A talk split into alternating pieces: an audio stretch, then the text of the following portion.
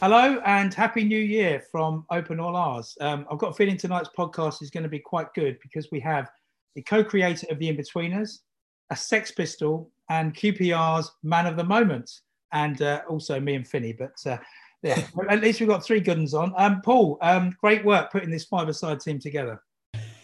It's the least I can do for the good of the fan base. and, and it's a cross that someone has to bear to talk QPR for this long with Mr. Albert himself. Excellent. Well, Albert, I'm going to come on to you in a, in a second. And Um, Iain, to be fair, I've got drunk with Iain a a couple of times, so he, he he's he knows me better than this. Sorry, Iain. Yeah. So that Iain is Iain Morris, who I mentioned before, in between of in betweeners fame. Um, in fact, funny enough, on that theme, the last time I saw you, Iain, was in a pub in Waterloo after the Millwall game. How how are you? Yeah, I'm all right. I'm good actually. I was I was actually back in I'm in Los Angeles at the moment, but I came back for Christmas and uh, was going to take my son to the first his first ever game with my dad with his granddad to our season tickets, and it was the um the game that was cancelled, the Swansea game. Ah, so, like, so I'm sort of so I'm back in LA now and trying to explain to my son um, why Queens Park Rangers are the greatest football team on earth still. He's just about he's just about still believing, which is good. Well, once he's seen Albert on this, then uh, oh, yeah. sure it'll take no more convincing. Um, so what have you been up to? Are you, you, have you got any projects on the go? Yeah, I'm doing. Uh, I wrote a film with a friend of mine called Taika Waititi, who's a film director. Um, we shot it a couple of years ago, and then we had a bit of time during COVID to try and edit it and pick some bits up. But it's called uh, Next Goal Wins at the moment. It's based on a very good documentary, football documentary called Next Goal Wins about the world's worst international football team, um, uh, American Samoa, who lost 31 0 to Australia once in an international game. And so Yeah. it's a kind of the, the documentary is very, very good, and it's kind of based on that documentary. So that's what I've been up to. Brilliant. Yeah, and it's good to see you in the in betweeners enjoying success post in betweeners. Um, ever, ch- ever, ch- any chance you'll ever be reunited? Do you think? We just, I mean, you know, they say wait for the tax bills. When the tax bill comes in, that's when when everyone gets hit by a tax bill, you'll see an in betweeners reunion. They'll be like, everyone's back together. okay. No, it's, it's funny. It's, I'd say, I'll be honest with you. We love each other, and we we all like chat. We've got a WhatsApp group and stuff, and it's just one of those things where I think we'd all like to work together somehow. Just we haven't got any good ideas. Well, ideas are funny things. You, it's, they kind of just come when they come, which is a, all you can really be is receptive to them. I find with songwriting and stuff, you know, you can't just have a good idea. Yeah, I did like what Picasso said about his painting. He said that you know, just having a good idea doesn't just come, and working doesn't come, but he finds he has a good idea when he works at it. So yeah, maybe Yeah. you've got to put yourself in a position for like a lot of things at life, I suppose, if you try. But you, you go through phases, you know. I mean, at the moment, mm. I've I've got a new album waiting to come out, which I finished doing, and I put a lot of effort into doing it. But it's everything's really a bit slow at the moment because of you know what's happened with COVID and gigging and the stupidity of Brexit and all that, and not you know, and the tours keep getting cancelled and things. But you know, until you have, you can have so much in your head of an idea, and until it's kind of gone and moved on, it's hard to have the new idea because there's not room. You know, you, the new one that's got to go in there and squeeze all the other ones out there, or the other one's got to come out here for, to make room for the new ones to come in. That's what I find anyway, artistic. Wise words, and that for those who don't know is Glenn Matlock, um, who's recently finished his solo tour, or sorry, uh, with, with a band, but recently finished his tour. Uh, founder member of the Sex Pistols, wrote. Uh, you talk about idea. You wrote "Pretty Vacant." That wasn't a bad idea. Um, uh, um, and and and what have you been up to recently? Obviously, you've just finished your tour. You're just waiting for the next one, I guess. Oh yeah, I've done a lot of business meetings and record companies and kind of a little bit involved with this Pistols film that's coming out um, Yeah. that Danny Boyle's doing. So that's kind of interesting, and a, lot, a few things kind of hinge on that a little bit, really. But um, Yeah, I was Who's going to say. you? one- that all up. So, but, but hopefully, I might be over in the states late spring as well.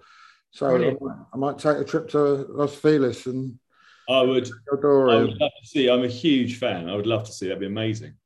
Glenn, I'm, Yeah, going I'm to just- tracks, I'm going to tracks about QPR at the moment then. Any new tracks for QPR? No, maybe that's the next thing. When that's all out, I'll, I'll, I'll have a go at writing one. Just Um, make sure you include me, please. 'cause Yeah. I- I might, I might just So- have the bass side that goes, oh, Albert Madonna. No, not that one. I want a new one, please. I want a special one from you, please, Glenn. All right, I'll, I'll work on it. Uh, That's thank brilliant. you very much. I'll work on it. And that, of course, is Albert Adomah. Albert, um, what's your favourite Sex Pistols song, first of all? to be fair, I don't have a favorite. I just listen to all of them when it's on. I'm I'm an easy man to please. Whatever song is on, I'll listen to. You know. Brilliant. So And a fan of the In-Betweeners? I watch it when it's on. Iain, I won't lie to you because obviously sometimes a bit explicit, but Yes. you know. But you just have to watch it sometimes. A bit of a laugh. It's amazing. So when it's on, I'll watch it. Brilliant. And it's great to have you with us, Albert. Um, and before I throw it over to everyone else, I, in the space of the last nine days, uh, we, you've played three times, three wins, scored a brilliant goal with an even better celebration, um, and, and scored one of the crucial penalties on Saturday against Rotherham. So, yeah, not a bad nine days, really. Um, Chris, so far so good. I'll just start from the two games. Beginning the new year with a goal was amazing against um, Birmingham.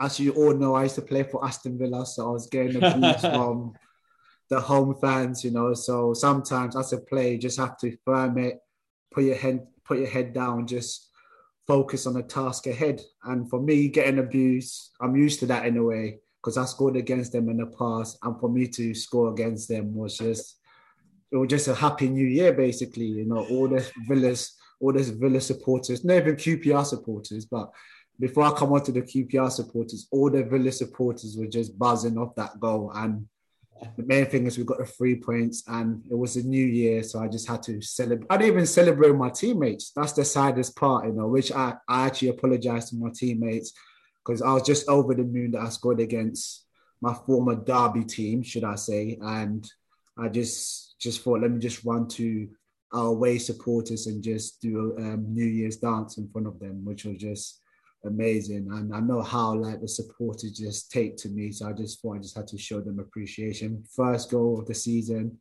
and it's a new year, so just enjoyment, joyous moment. Yeah, and and and and how has it been generally? I mean, it's it's like living the stuff of dreams, playing for for the team you support. Just just try and sum up how these last few months have been. You know what? I know every supporter is saying this. I'm living the dream. It's surreal.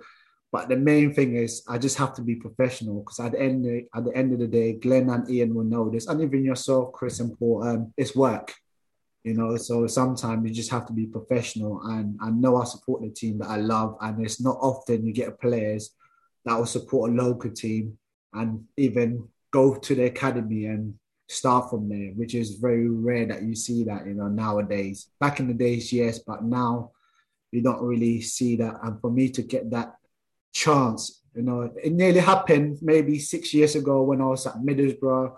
But at the time, they had to pay a fee for me, which QPR couldn't afford me. That's how good I was back then. But at the time, they couldn't, they couldn't afford me. So obviously, I thought I missed the boat. And funny enough, when I was at Villa three years back, they nearly came for me as well. And unfortunately, I was on high wages, so they couldn't come for me again.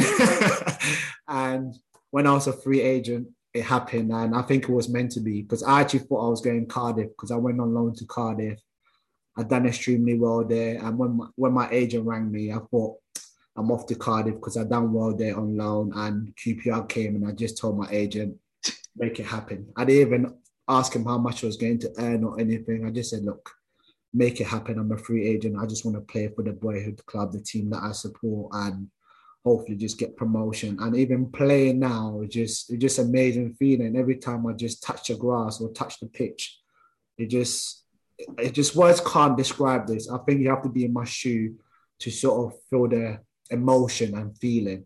And that's why when I'm on the pitch, whether I play rubbish, I play great, the passion still comes out. And that's one thing that I'm feeling compared to other teams. It's just the passion. I can just feel it coming out of me, whether I play rubbish or play amazing. It just, it, the passion is just coming out, you know. So it's like I've got nothing to fear, especially when you know you've got the supporters behind you. It's, just, it's the best feeling. Brilliant. Glenn, do you want to come in and, and, and, and speak to Albert? Ask Albert a question. Yeah, I'm, I'm just when he was talking about the penalty, I just wondered what goes through a footballer's mind. You know, when you're really on the spot and you know it's down to you. I mean, it must be totally nerve wracking, or is it? Or do you just sort of become I mean, at, at the end of the day, you just have to stay focused. And if you're called upon on to take a pen, you just have to think that you're going to score because no one thinks that they're going to miss. Because on the day, it might be you not kicking a right, or maybe the keeper will just have a good day and save your shot. But the main thing is it's nerve wracking because it's just you and the keeper, and then the supporters behind the goal. So really, when you're at home, I think it's a bit easier, even though there's still pressure for the team, the home team to win. When you've got the supporters behind you, it's easier. For me, for example, when I'm stepping out and I'm hearing the name, like my name being sung, it puts more pressure on me because now it's like I oh, can't. Oh yeah, I, I can imagine it You does. know, so I rather I'll be honest with you, I rather the supporters don't sing my name, so at least when I score they can cheer. Whereas if they sing my name, it's like they're already cheering. So if I miss, it's like what happens then? Big, bigger You know, disappointment. All right, well, next time strength take a penalty, I'll go shh to everybody. well, the other, well, the other night against Rotherham, I was thinking, don't sing my name now, you know, don't sing my name now. Let me just score first and then sing. So I think it's different feelings, and sometimes it depends on the moment of the game. If it's during play, if you're up one 0 and you're stepping up to take penalty, there's no pressure because you know you're already up one 0 But when you're losing, where I've been in a position before, when the team is one 0 down, you have to take the pen to equalize. I think that's more pressure than even just scoring a winning pen. right. And when you're losing and you take a pen, like just for example, Charlie Austin scored a pen against Bristol. I think that's more of a pressure pen because you need to come back in the game to win the game. You know. Right. Okay. So you've never fancied doing a Rodney Marsh then, as far as penalties are concerned?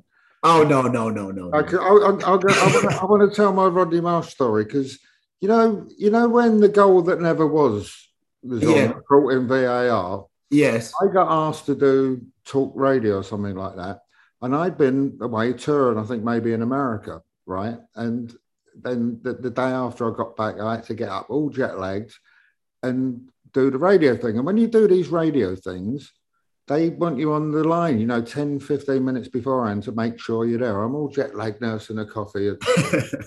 and all the people on the program, I, and I'd said who's doing, who's hosting the show, and it was Roddy Marsh, which made me want to do it because, Ah, you know, he was my hero when I was a kid, ah, okay. right? And they're talking about the goal that never was.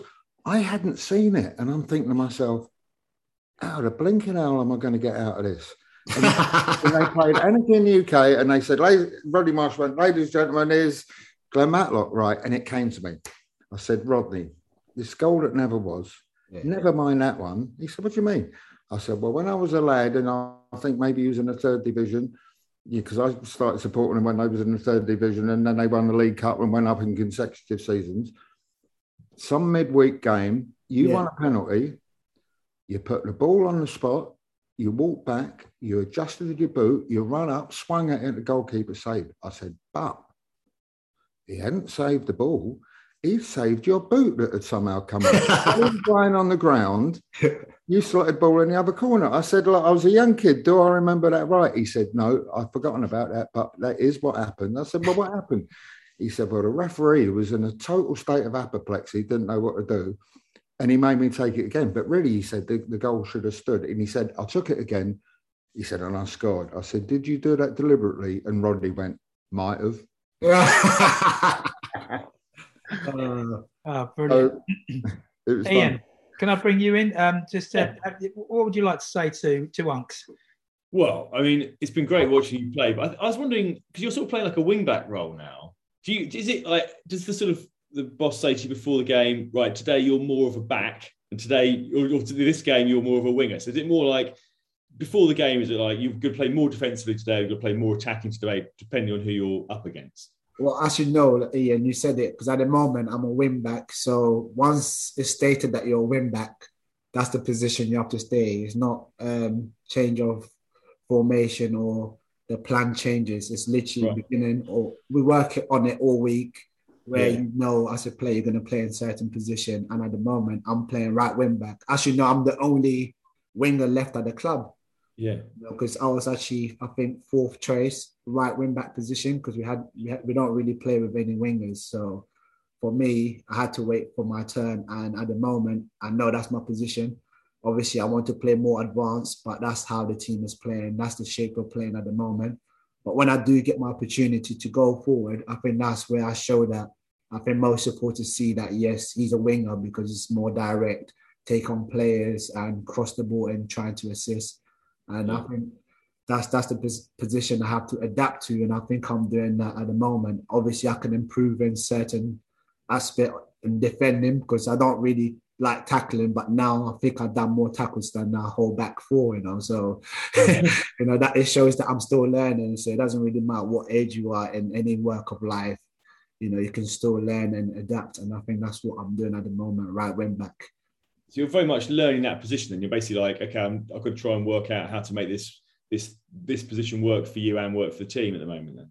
No, definitely, because even last my first season when I was um, here, um, I, we did play more with wingers, and I did play, and then the team wasn't really adapting to how the manager wanted us to play. So he adapted to a back five with the wing backs, and that's where obviously, as a manager, he has to sacrifice players to obviously pick the players that will help the team. And I think from then, when I was on the bench, I was watching the likes of um, Ozzy, Lee Wallace, Todd Kane, and I was just seeing how they're playing. And even that, I was learning the process. Even though I wanted to play, I was still learning how they defend, how they go forward, you know. And for me, watching someone like Lee Wallace, because he's more similar to my age, you know, same age as me, Yeah. you never tell that he's that old. You know the way he's playing, just like how I'm getting great plaudits saying that oh Albert looks ten years younger and whatnot. I was watching it from Lee Wallace, how he was very direct going forward. Maybe he might not be great at one v one, but still he's still going forward, creating chances, setting up goals. And I thought to myself, look, if he can do it, why can't I do it? No, not not being critical, but Yeah, if you're watching a f- teammate do something that you think you can do, then why not? Especially when he's the same age as me. Not maybe Ozzy or Toddy or even um, Mo at the moment, but I actually looked up to Lee Wallace and I said his commitment to the team was just unbelievable last season. And even this season, just come back from injury. And for me, I think that's where I thought to myself, if I get that chance to play right wing back, if an old man like Lee can play, I can play as well. you know? And that's that's that's how sometimes you have to be competitive in the team. I know we don't play in the same left wing back, but he plays the opposite. I play on the other flank. So I think I actually looked looked up to Lee Wallace, if I'm honest with you. And I thought, you know what, if he can do it, yes, he's a bad defender then you don't get me wrong. But I'm still learning to defend, like I said. But if he can run up and down, why can't I do it? Not just the young ones like Ozzy Mode running up and down. And I think that's where I've learned my trade from watching my teammates play, you know, and then just picking up picking up from their games as well. Brilliant. Paul, do you want to come in with a question for Albert? When- you sort of we speak to we spoke to Weeman Dunn earlier on the season and other players during the course of the season, there seems to be a special bond between this these players. And I, and I guess you're an experienced player. That is that organic in the dressing room, or is it just because this group of players has gone through a couple of seasons together with COVID and everything else, and kind of just come out of it together and it's kept this unity? What, what's so special? Um, Paul, I think you um, said it all, really. I think the main thing is I think we gel together as a team, and I think we got a right blend of experienced players and young players. And as, as you know, in the past few years, QPR is like a platform club for younger players to step up. And obviously, the club just do their business from there. You know, you do well, you move on. And I think like now, as you can tell in the in this team now, the current team, we've got maybe five key assets Whereas in the past, it's always that one or two, one or two. We've got so many young assets now that the club are thinking that, you know what, instead of selling them, why don't you keep them here, do well, and then maybe you might be in a promised land with QPR. And I think at the moment, that's what's happening. Everyone is doing well. It doesn't matter, young or old. And I think the blend is quite right. And I think for me, speaking from experience, I haven't been in the changing room happier than this. You know, even when we weren't doing great last season, everyone was still lifting everyone, wanting people to do well, encouraging people in the positions and everything.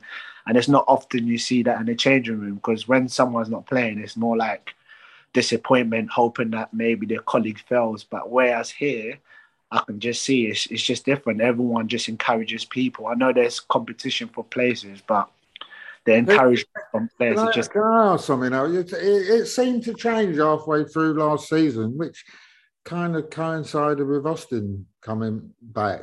Is that a, a sort of a fair appraisal of the way things went, or Yeah, no, it's a, it's a fair, um, Glenn. It's a fair um, appraisal because for me, when when we're sort of struggling last season, that's when I think the key signing was Chaz, and when he came in straight away, he was scoring goals, made big difference, and ever since then, it hasn't changed. Yes, we've got Dykes, we've got Andre, we've got um, who left, but I think with the front three that we have now, it just we know that any one of them can score goals. But now, it just for me personally, if they if one of them, just one, it don't have to be two, all three of them. Even if just one can get into double figures, I think we've got a good chance. You know, because in every promotion team, if you've got a striker in double figures, that means you got a good chance. Because sometimes you might go away to like Stoke, but you might you might need that one goal where your striker will just pull it out of the bag. You know, he might not play well, but for me, if one of our strikers can reach double figures, that then we got a good chance. But if it's all three of them, then that would be amazing. You know, so I think with Chaz coming, helped Andres here as well now with his quality, he will definitely improve the team and Yeah, it's that- helping. that goal he scored when he turned round a few games back? Yeah, I can't remember. It was Yeah, against- so obviously we need to see we need to see more of that as well. Oh, that, yeah.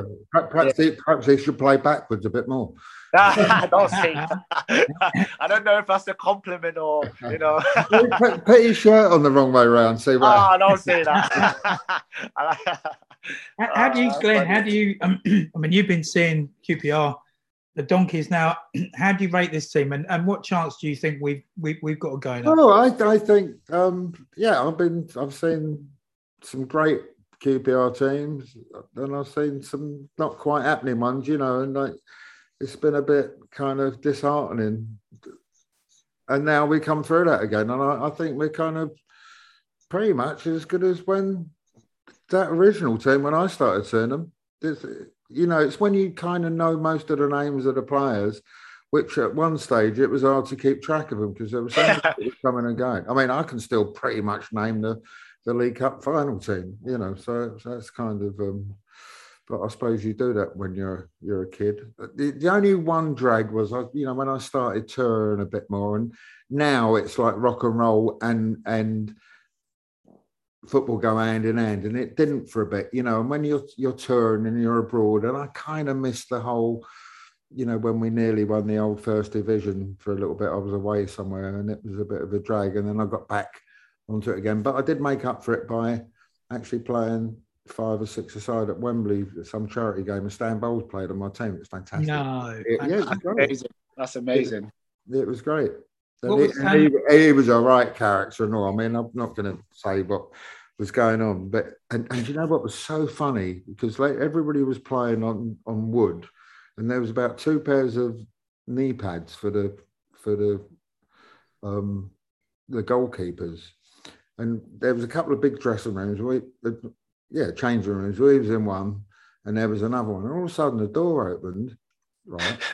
And he went, um, Do you know Kenny Lynch? He was a singer. In fact, I saw him down the Rangers a few seasons back. I mean, he was Oh yeah. and he was like sort of a professional cockney. Everybody loved Kenny Lynch. And he put his hand around the door and he went, Who are you? I said, I'm Glenn. He said, I'm Kenny. I said, I know who you are. He said, Who's your goalkeeper? And I said, Well, it's that guy over there. Why? And he said, um, and, and um, also, I- it was like either Peter Bonetti was in our dressing room playing for somebody else, um, like that. And I, he said, why? And he said, well, I want to get some knee pads. I said, well, you'll be lucky because they're like in, you know, they're in Debana. There's only a couple. He said, what's your, your bloke's name? I said, Steve. He said, watch this. And he went up to her and he went, Steve, me old mate, how you doing? Blah, blah, blah, blah. blah. He walked out with the knee pads. It was fantastic. It was Brilliant. really good. But that was one of, that was one of the highlights of my career. I, I really enjoyed that. Steve knew the guitarist of the Rich Kids. I, I stepped into the D and gave away a penalty. We was playing against the Stranglers, and they had Ralph. Every team had a professional player, and they had Ralph Coates playing for them. And he took the penalty, and Steve saved it.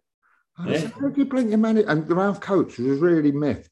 I said, "How do you manage that?" And Steve said, "Well, I used to play in goal for Westminster schoolboys, didn't I? I didn't, I didn't, didn't realise that." So it was great. Brilliant.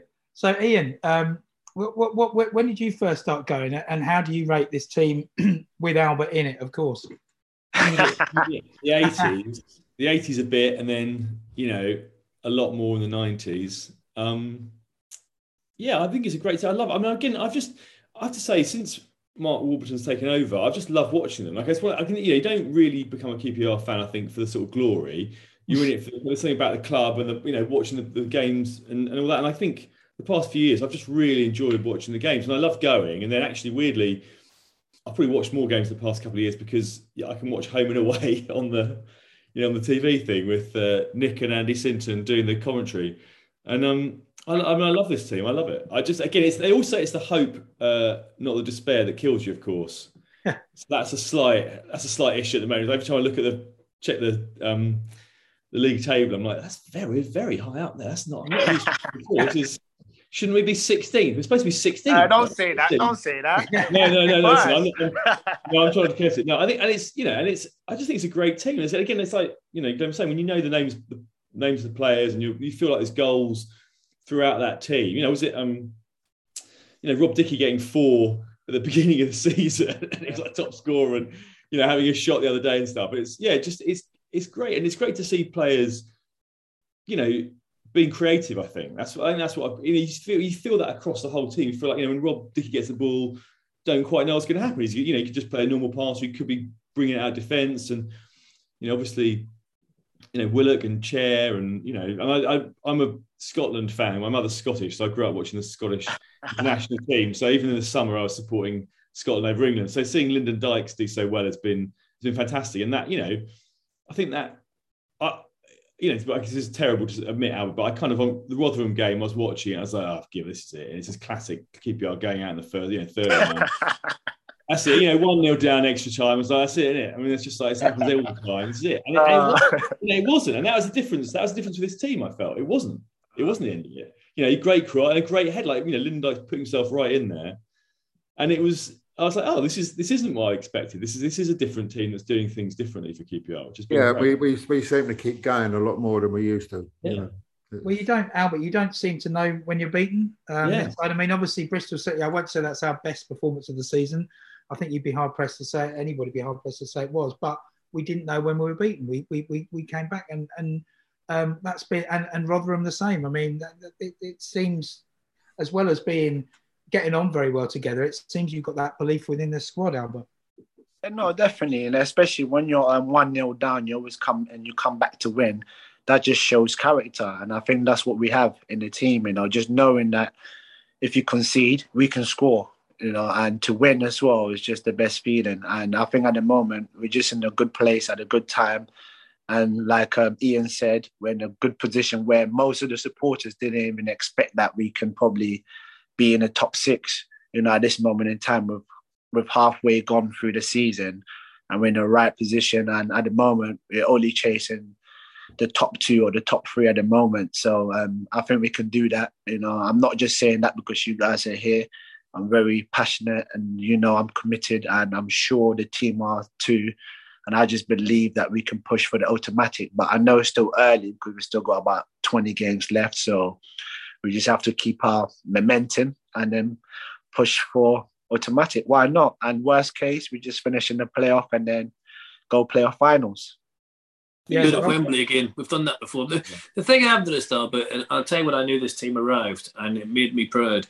I, I don't really like you're a professional player. It's winning is a, it's, it's in your head. It's in your instinct. It's, it's part of your DNA. But the experience we've had this season, especially when you that that goal at Birmingham, when you stood with the fans and you danced with the fans and you connected with the fans, that was the old QPR that we all grew up with, that we all fell in love with.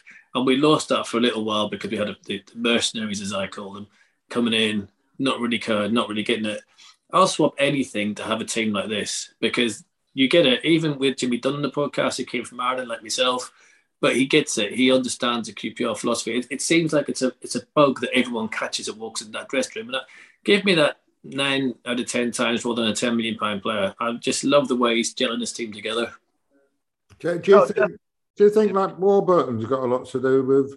I mean, obviously he's making sort of tactical decisions and who should play against the opposing team, and he's done all that. But is he the kind of guy who sort of instills fun? I mean, I loved it when Venables was managing him years ago. It just seemed like he, he wanted them to have a laugh and enjoy their football when they was doing it, and it, it kind of rubbed off. You know, I know when you're in a band and you're doing a gig and you've got to promote a record and everybody's really uptight. Yeah. Oh, you know, everybody's got to love this. You seem kind of a bit desperate, but when you have a laugh, it kind of rubs off on people and they enjoy it more. And you enjoy it more and, and you play better because of that. I mean, is that a similar thing goes on in football? I think it's, it depends what kind of personality you are as a manager, you know, as a boss, should I say. If you're a fan boss, I guess all your employees will probably be happy, jolly. But if you're a mean boss, they probably think, why am I working for you? So I think sometimes you have to have the balance.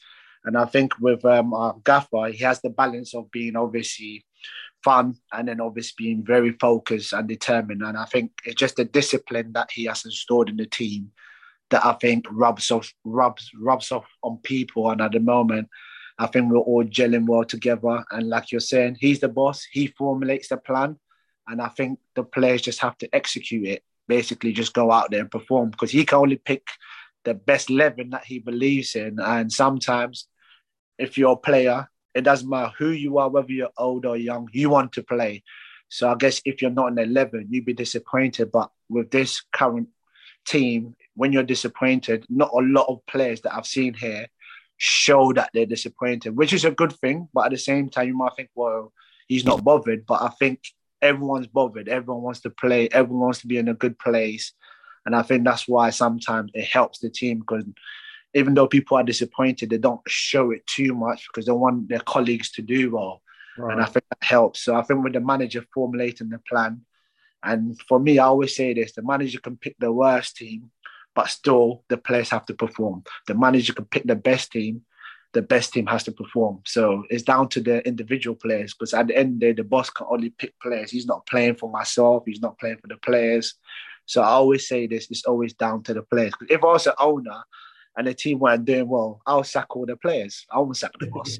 Seriously. How, how, how did you find out if you've been selected? Did he pin it up on the board? oh, once again, I don't know with, with this current manager or throughout my career. I think you're talking Oh, a about Mark, both. Mark Warburton. I, I, I'll tell you for why, because I used to play for a kids' side up in Willesden called the Penguins, and they run about six sides, and I was like one of the younger ones. But you played all right. The the way the guy who was managing the team, Reg Turner, I seem to remember his name was, he would say if he was going to play next week, he would let you wash your shirt yourself. And if he wasn't going to play next week, he said, Oh, I'll wash that for you. And that's Oh. how you had a game. I wondered if they do the same thing. you know? well, it's not the same. Well, I'll, I'll, I'll use two managers, for example. So I use an old manager that I played for. He actually picks the team on the match day when we're doing the team meeting. Well, his mm. first team meeting, that's where he picks his 11. But maybe three or four players know that they're playing. So he always keeps players in suspense. So really, you should be sleeping early because you never know if you're going to play or not. So really, it's down to the individual to prepare. Whereas maybe if you know that you're starting on a Monday, you probably think, oh, it doesn't matter what time I sleep. But at least if you don't know you're starting, then it's like, oh, I need to do everything right. Well, well, you should do everything right, but sometimes when you leave it to the last minute, I think some players are a bit desperate to know whether they're playing or not. So maybe it could affect them. But with this gaffer at the moment, he doesn't pick the team on the match day, by the way, but maybe around midweek, sort of when we do the team shape, we sort of know eight eight players, I think, which is reasonable because then the other two sort of guess, but they sort of have an inkling. All But right. if you're not starting it, I think it depends who you are. He might tell you, or if you're playing consistently, then maybe might say, "Look, Albert, this game we might, need to rest you because you're likely to get injured." I think that's where obviously the man man-to-man management skills come in, you know, because he's the boss. So he decides if I play too many games, or maybe this game is not for me because I'm going to come against a tricky winger. So I think that's the only difference with some managers. They'll tell you maybe three days before the game, or maybe on the match day with managers that I worked with. Uh, I, I'm just wondering if that's why, because he knew he was probably going to be playing all the time.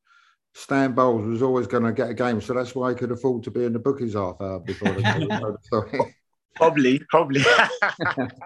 I think, yeah, I think that's I don't get ideas. If you were the manager, Albert, apart from the goalkeeper, who would be the first name on your t-shirt, uh, on your team sheet? I'm putting you on the spot here. On the, apart from the goalkeeper, why can Yeah. I put my goalkeeper in? My favorite. Well, send this my. I don't know if um, you know Glen and um, Iain.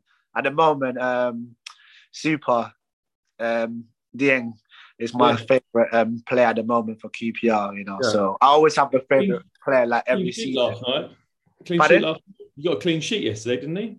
Yeah, he Yeah. did. Yeah, he did today. Actually, yeah, he did. Yeah, so he's my favorite um, QPR player at the moment because last season I thought he done unbelievable with the likes of Rob Dickie and Lee Wallace. So for me, since I've been here, he's been amazing and he's my favorite player. So if I had to his, pick, di- his distribution, it's not just saving goals, he, he's quite tactical the way he distributes the no, ball. definitely, definitely, and he, he kept up some games as well, loads of games. It's not just the back five defending and whatnot. But I think if I had to pick the team, you're putting me on the spot. I'm sorry. obviously I can't include myself, so I'll just say um I'll revert back to maybe beginning of the season because the team was doing so well, fantastically. So I say like the back four of Lee Wallace, um, I think it was Johan, um, Geordie, Rob Dickie, and Moses, and also in the midfield, Steph. I think I believe it was Dom, Ilias, Chris, and Dixie. I believe it was. I don't know if I missed someone out. Charlie, I think you mentioned. Yeah, Yeah. I think I think it was Di- I think it was Dixie and Chaz beginning of the season. I'm not sure if it was two strikers playing. I can't even remember now. But I think if I have to miss out, then I I I'll start. I think off- you're right. Yeah, so I'll, st- I'll start off with the team that started the season. That was just unbelievable. They were just too good. No, no other team could stop them. You know, and that's that's that's my honest opinion. If I can just jump in one, for one more, what, what, one thing that did surprise with you, because I mean, you're by by some distance the youngest person on this podcast, but that's, that's that's not saying much to be fair. But um, you've basically played three games in a row now. Started every game. Um, and, and football terms, you're still you're still young, but you're probably older than some of the other guys. Um, how do you how do you manage to keep that level of fitness when you're powering up and down the wing? I mean, it's just um, looking after yourself, you know, just trying to keep up with the young younger ones now, you know. And for me, everywhere I've been, apart from the footballing side, technical side, I never played for no academy.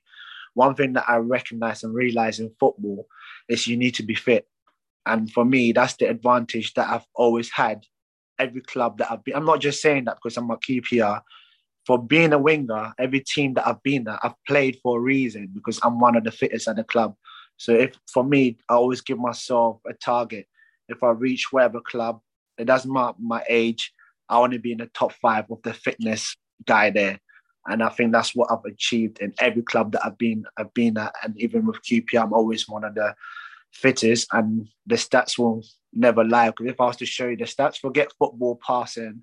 If I was to show you the stats, I'll probably be in the top three, like distance covered, high intensity, and that's one thing that I pride myself in doing, just to be in the team. And if you if you got that above your colleagues, then that's a bonus, and then the rest will take care of itself. If the manager trusts you, that's first and foremost. The rest will um, take care of itself. That's something I've always believed in. If you're fit, if you want to be one of the fittest at the club, you always got a chance. Brilliant, Iain. Do you want to come back in again? Do you go, do you watch a lot of football, Albert? Like for like either for fun or for you know professionally to look at opponents and stuff like that. Do you do you enjoy watching football? Again, it's, I people always ask me for comedy recommendations for TV shows. I'm normally like, I don't. To be honest, with you, I don't really watch it. It's a um, bit too close though. I mean, like for me, I, obviously, I watch football because that's my environment. I watch it because just to see other players what they do, especially like when I used to play wing, I used to watch other wingers just to see how they beat players, maybe with a step over, with a shimmy, half a yard, cross the ball, just to get ideas, really. But I wouldn't really go out my way just to watch football for the sake of watching it. For me, if it's on, I'll watch it, but I wouldn't just flick. I wouldn't tell myself, "Oh, Man United is playing against Man City. I need to be back home and watch it." I'm not like that. If I'm home and it's on, I'll watch Yeah. it. But then Who if the wingers, who are the wingers that you uh, that you like particularly? Who are the sort of funny enough, I, I don't know if um, QPR supporters will be happy with me, oh but Uh-oh. Duffy, Duffy for Chelsea and Fulham, you know, and he was amazing. He was a left foot, footer and Salomon Kalou. And the reason why I'm saying Chelsea, I know some QPRs don't want to hear the name Chelsea because my brother support Chelsea, and every time when Chelsea was on, he put it on, and I used to just watch them because obviously I was just seeing what Salomon Kalou used to do on the wing, Malouda. I'm not watching Chelsea to support them, but Hope I used to watch Duffy It's a shame. just to see Robben, just to see. And at the, at the time, Chelsea were decent. I'm not going to lie to you. They were decent. They had like one of the best wingers in the league, you know, at the time. And for me, I've been watching Messi, Ronaldo, when Ronaldo, Cristiano Ronaldo was on the wing as a winger, just to see how direct, dynamic he was, you know, just to see if I can pick something from his game. And obviously, I'm not on the same level as him, but just watching mm-hmm. other wingers sometimes sort of inspires you as a footballer. Well, as for myself, I like to watch skills as well. I'd rather Yeah. watch skills than watch a footballer. I know this might sound stupid, but I don't know, Iain, if you follow me on social media. yeah yeah I do yeah Yes, yes. If- Follow me on social media, you see Yeah. that in my spare time, literally, I just do skills for the younger yeah you know, generation so they can see that a real footballer, a professional footballer, can actually juggle with a football, not just kick on the match day. They can actually express themselves using the football. And that's one thing that I want to show the youngsters, you know, because. Well, Yeah, but that's what I was going to ask you about social media as well, because I guess when you started, it probably wasn't such a sort of prevalent thing. Whereas now, you know, you're on it a lot, and it's great. I love your sort of the soccer schools and that kind of thing. But do you find it? I mean, again, for me, when if I'm making a show or something, I'll sometimes go on social media and be like, "Oh God, I'm going to go to bed for five days because everyone hates you've ever done." So you know, there's there's there's the there's the positive and the negative of social media. How do you how do you cope with that, or do you not? Does it not sort of water for ducks back? You don't really worry about it. For me, social media, like you were saying before, back in well, I'll say back in my day, but I'm still playing. So I guess, um, I guess well. sort of, time sort of um, evolves, you know. So it's just the generation up and coming. And for me, I'm not one that really. I know I'm on social media, but I'm not really proud of myself using it 24 seven. It's just more spare time, do something, promote it, and leave it. Because I remember even six years back, I wasn't on, even on social media, and everyone's like, "How come?" I was just on Facebook, speak to my friends, lock off, speak to my friends. I don't really get involved with supporters, especially you know, like nowadays, Twitter, Instagram. Yeah, yeah. After a match, I remember when I was at Villa. After a match, literally, no word of a lie, Iain. We come in the changing room, every player get their phone out No. and literally go on social media. I'm thinking, what's this world come to? I don't know because I'm older than most of the players, but literally that's the first thing they think. Once the managers finish the team talk, whether we win, lose, every player's thinking, where's my phone? And then before you know it, social media, oh, thanks for coming to the game, supporters, amazing game. Oh, bad day at the office. I'm thinking, wait, hold on. We just finished the game. The manager's just done the team talk. You just mm. played in front of 40,000 and now you're just going to report back to them what you just done. I'm sure every supporter's seen that you had a bad game or you just had a great game. And I think that's where sometimes some players go wrong because I think they're inviting maybe unwanted criticism. Yeah, and I think that's where it all starts. I think Yeah. that's where it all starts because you're actually opening yourself out. Because if you play well, everyone knows you play well. If you play bad, everyone knows you play bad. So why put yourself in the light for people to put you down? You know, Yeah. and that's that's the negative side for me. That's one thing I just think some players should just stay away from it. You know, it's clear of either that. you put it's how you just it's just more like personal life. It's not work because when you finish work, for me, once I finish my work, that's me done Yeah. if you see my social media, maybe one percent might be about work stuff. You know, even our victory, I didn't put nothing about it. The penalties, you know, just moments where you pick and you think, I'll just put this moment because people will see it, your audience will see it. So no point putting it there for you to be criticized and to be criticized. So I think that's where I think players have to be careful sometimes. I've got an Especially- idea. Albert, I've got an idea for social media, which will make you very popular. with- Which will make you very popular with QPR fans. Next time your brother pops round and watches Chelsea, cut the plug. Just take the plug out or throw the TV through the window. Whatever. Uh-huh. That's my job. By the way, listen, you know when you have a sibling, you always fight and fight and Yeah. fight. And my brother, he said, obviously he's older than me, so at the time we used to fight each other so much. Why are you watching this rubbish team? But at, at the end of the day, he had the fi- final say because he was the older, and I had to respect him. So obviously he was watching the team, so I had to just watch it, just obviously learn. As I say, pair of scissors or a window, happy days. I've got- but now you can't come to my house and say, let's watch Chelsea. There's no Chelsea game going on. no Chelsea game. Well, Glen, in the Sex Pistols, you had uh, Steve Jones and uh, uh, Steve Steve, uh, Steve Jones and Paul Cook, who were both Chelsea fans, weren't they? They- Oh, well, they, they, they were. I, I, was, I spoke to Steve Jones about this, and he said he was never really a Chelsea fan. He just used to go to football. You know, he would go to Yeah. Chelsea, Fulham, or the Rangers. Loved the, you know, liked them all equally. But when he moved to LA, it was hard to see the Rangers and Fulham on the on the telly. So he would watch Chelsea. Paul, on the other hand, when we played Chelsea and there was that bit of trouble with, with John Terry and stuff, we, we was winning like two nil at half time. He left. I he was sitting next to me, I, Chelsea fans, because they were doing well. They weren't used to losing. I was, and he was terrible. He went. I thought that's not very sporting, you know. Oh, ah. And that do game you- know, fantastic because you know that thing with Rodney Marshall spoke earlier on. The game moved down the other end, and there was a little fracas with Austin, who hadn't long joined the, the, the team then. And I remember Austin sort of almost picking up Terry, who was supposed to be a bit of hard nut, picking them up and turning them over. yeah, Well, did I remember that right? And it came up online not long ago, and he did. You know, most Yeah, people he watched did, yeah. the ball was down the other. end. I thought, I like this bloke. He's, he's having no nonsense whatsoever. And and he not long sort of moved up the grade to playing for the Rangers. You know, when he was not exactly John Terry standard back then. You know, so I thought it so. so But you know what, Glen? If you, you, that game you're talking about, John Terry did his best to avoid Clint Hill and Paddy Kenny all that game because they seemed to have it in for him, and um, he he managed to swerve them all the time. So there you go.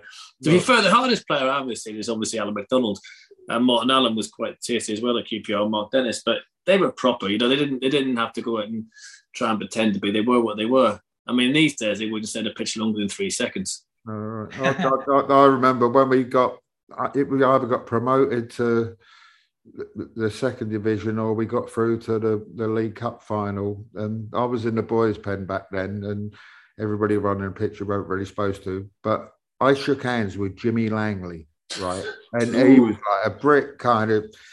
You know, some old kind of bloke, and he was just like solid rock. And my dad always used to say he was quite bandy legged. That bloke couldn't stop a pig in a passage. well, It was listen, kind of guys, we're going to start wrapping up in a minute. Um, But I'll, Chris, before you do that, can I just ask yes, of Albert a course, yeah, question? yeah. Yeah, of course. Did you get Did you get Keith Stroud a Christmas card?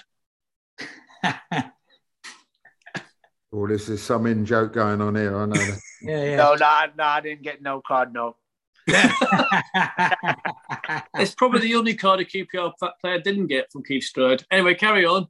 yeah. So, so, so what we're going to do now? Thanks so much, Albert, for staying on for so long. Really appreciate Nah, it. no problem, no need. So we're going to you do go, West, Albert, we're going to do Sorry. West Brom predictions first of all. Um, so you don't have to join in if you don't want to, Albert. We're, we're, I know it's fine. I'll start. I'm going to go. I had a dream we won 1 0, um, and my dreams never come true, but I'm going to stick with that. I'm going to say 1 0. Iain? 3 1, keep you up. Wow. Glen? Yeah. I'm, I'm, I'm going for 2 1. I think it'll be a close game, but I think we'll, Okay. we'll, um, we'll pinch it. you know. I, I think we'll end up with Albert and goal, Oh, don't say that. and I think he will save he will save absolutely everything, and we'll win four 0 Absolutely Oh, wow. not a problem. Brilliant. Do, do, do you guys sort of practice, take the turning goal in case you, uh, well, you know, Yeah. if, if, if our guy got injured earlier on in the game, we would have come a bit unstuck the other day. Yeah, I think probably Dykes is the tallest, so he probably go and go. You know, just Birmingham- By, by Rush goalie, we used to call yeah, it. you, can, you can't you can't put George Thomas in goal, it? So you have to go for the tallest player. Yeah, Right, okay. Yeah, and Chair wouldn't be quite. There you go. definitely not. Yeah. Um, Uh, okay, we're coming to now what we call the R's end. So that is the last part of the show where everyone can have their little say, something that hasn't been said yet. Um, I, excuse me, Paul normally goes last, but on this occasion, he'll have to go after me. Um, my, my one's um, is, is a question for Glen. Really, um, it's it's it's it's kind of all my dreams come true really on this podcast because I've got creator of one of my favourite shows, got one of my favourite players ever at QPR, and I've got a member of one of my favourite all-time bands. So I'm I'm slightly starstruck, but um, What about the florist from Barnet? Oh yeah, and, and finish flowers from Barnet. So Glen, 1976. You've already mentioned Stan Bowles. You you you- you're sort of you're, you're hitting the ground running with the Pistols. I mean, must have been an amazing time to be alive, both as, as a musician and, and a football fan for you. Yeah, it, was. I mean, coupled with that, and I don't know what it's like being a football, but I, I would have thought it was a similar kind of thing. In that, you know, you're a young man, you're, you're trying to find your way in the world, you're trying to see how you fit in with things, you're trying to get on with people, you're trying to do something artistically. When it starts coming together, it yeah, it, it is a buzz, you know, and you pick up a following, and you tend to think, or I did anyway, that it's like that for everybody. But of course, looking back, it, it's not. So you only sort of realise how privileged you are in retrospect a little bit, you know, because normally you're just in the eye of the hurricane, you're getting on with it, really. But what, what was it like? Just um, just this is last last question for me. I promise. What's it like being a member of the Sex Pistols in those days? Like the most notorious band in the world, and in some ways they still are. Um, it was all right. it, it- it was a giggle. I mean, what what I felt like, you ever seen, I always say this when people ask me this, but you know, the Blues Brothers movie, and they get out of jail, and there's a scene where they go to some bar and they want to find one of their old band members, and Aretha Franklin's playing the, blo- the woman behind the bar, you know, not you guys, you're bad news. And they, can we leave, leave a message for Zeke or whatever his name is, who's not there at the time? And they go, yeah, what, you know, what are you going to say? I said, well, tell him, you know, we're getting the band back together. We're on a mission from God. No, I don't think we was on a mission from God, but I felt we was on a kind of a mission, you know, and when it starts kind of coming together, you, you feel you get some kind of reward somehow. But, you know, also you have a laugh and a giggle as you go along, or you try to, but then sometimes bands, personality wise, aren't exactly people you'd all go to buttons together with. yeah. And not much chance of seeing you ever back together again. I wouldn't imagine. it's not looking that way at the moment. know. So I'm not holding my breath, but there's lots of things to do in the wacky world of music. But anyway, can, can, I- you? can, pardon? Who's playing you in your in the Danny Boyle thing? guy called Christian Lees. Are you happy? Are you like? Yeah, I'm, I met up with him and I met the guy who was going to play me before.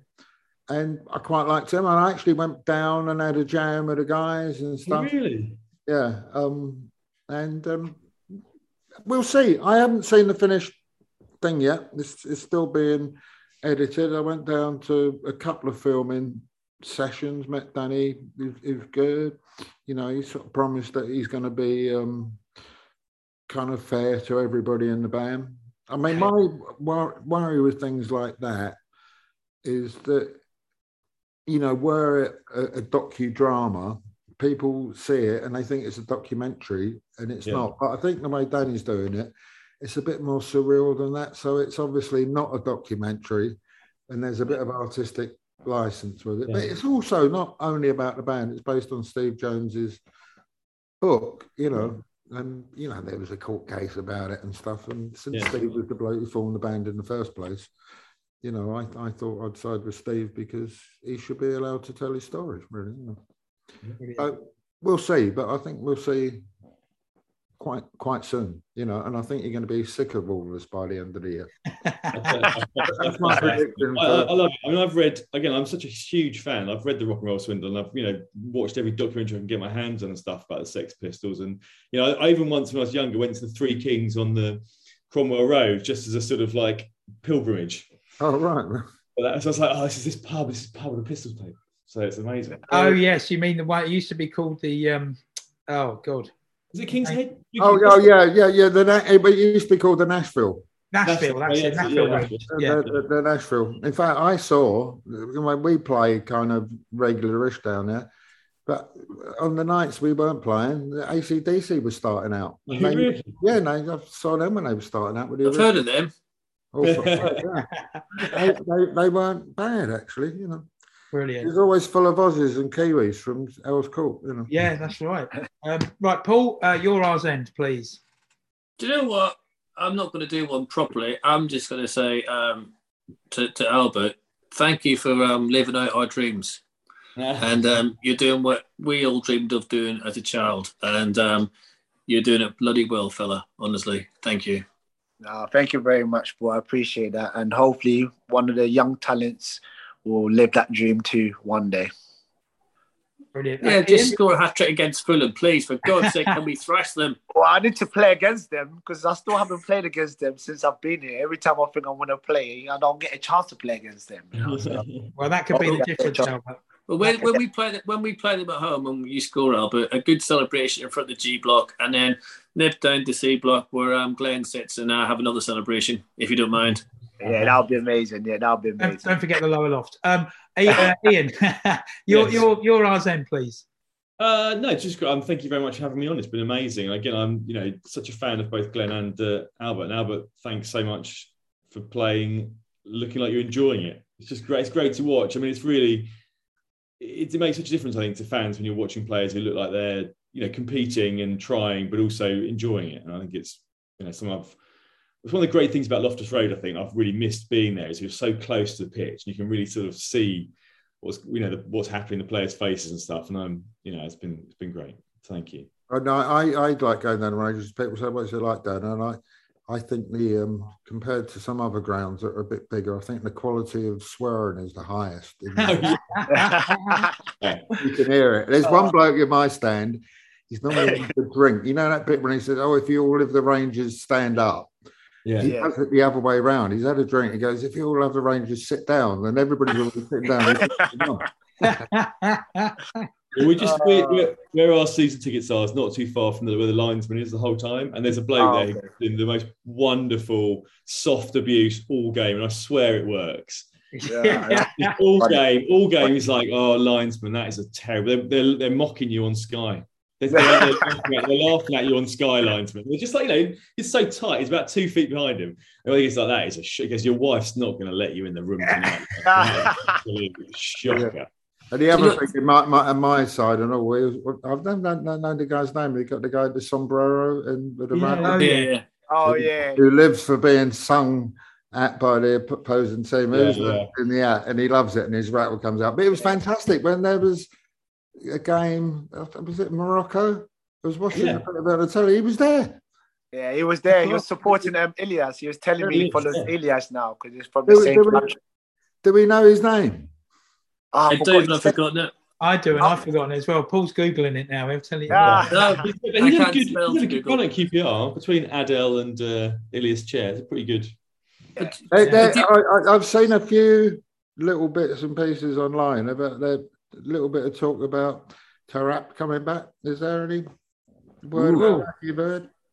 First well, well, I haven't heard anything if I'm honest with you, but I think if he was to come, I think it'll be a big, big um, boost as well. You know, just for the team itself. It's not even um, for the supporters. I think for the team personally, I think it'll be something different because it's not the same Adel where he used to do 150 step overs, nuts people, but now he's more reserved and just two touch. You wouldn't even tell if that's the same player. It's He was- literally two touch football.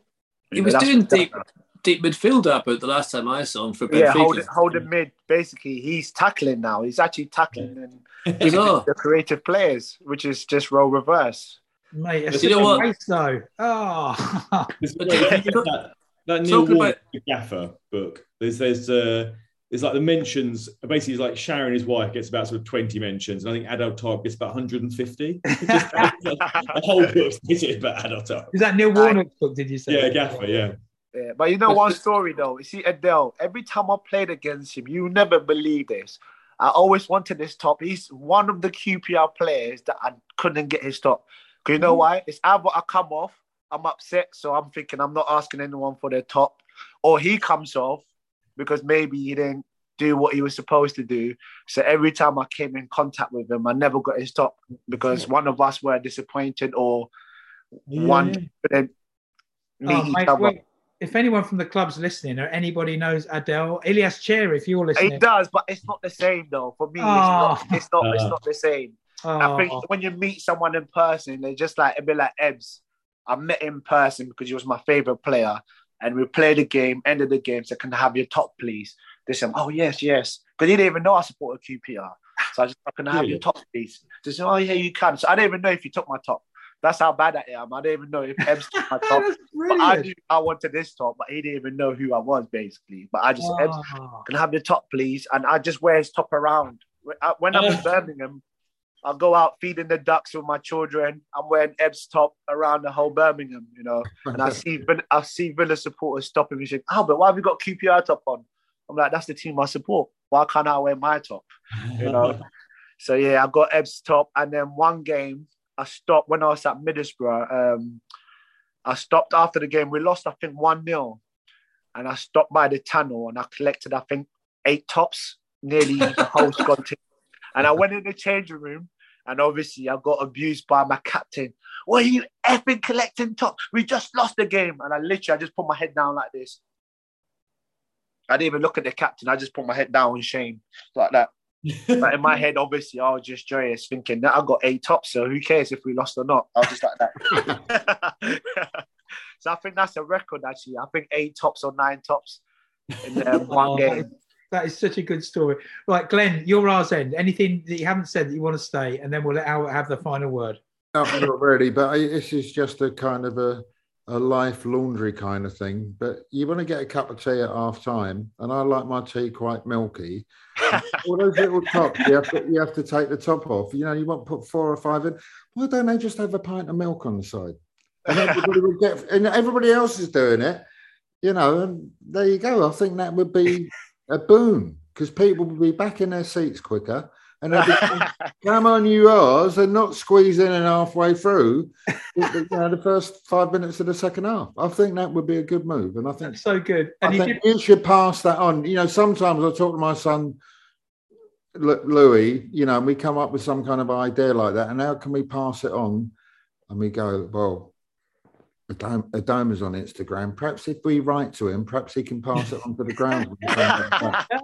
We'll either pass it on or you'll, You you'll know have to take your I'm actually gonna- you know what? I'm actually going to create a shop now with my own flask. I'm 37, so everyone's got it ready made. How about brilliant. that? That can Oh, solve the go. problem. Yeah. Did, That- you do That's you so good. thinking- And of course, Glen, you've got your lucky pie as well. You mentioned earlier, haven't you? you, you that- that's what the good runs down to. Briefly, Well, I, I think it cer- certainly is. Uh, It's the, the alpaca chicken balti pie, and I, I have one. Normally, most games, whether I want one or not, that's how much of a Rangers fan I am. And actually, when the England were playing Italy, uh, there's this sort of friend who writes for um, in Italy for a news agency over there, and she invited me to comment on the game, my predictions for the game, and stuff like that. And have you got a lucky? Charm. And I said, well, you know, since I'm not going to the game, I'll have to nip down my store in the morning and buy a, a pack of chicken balti pie, right? And then the game was on and stuff like that, and we lost. And she said, what do you think about the game? And I said, well, we lost because the, the shop was out of pies. And it went out and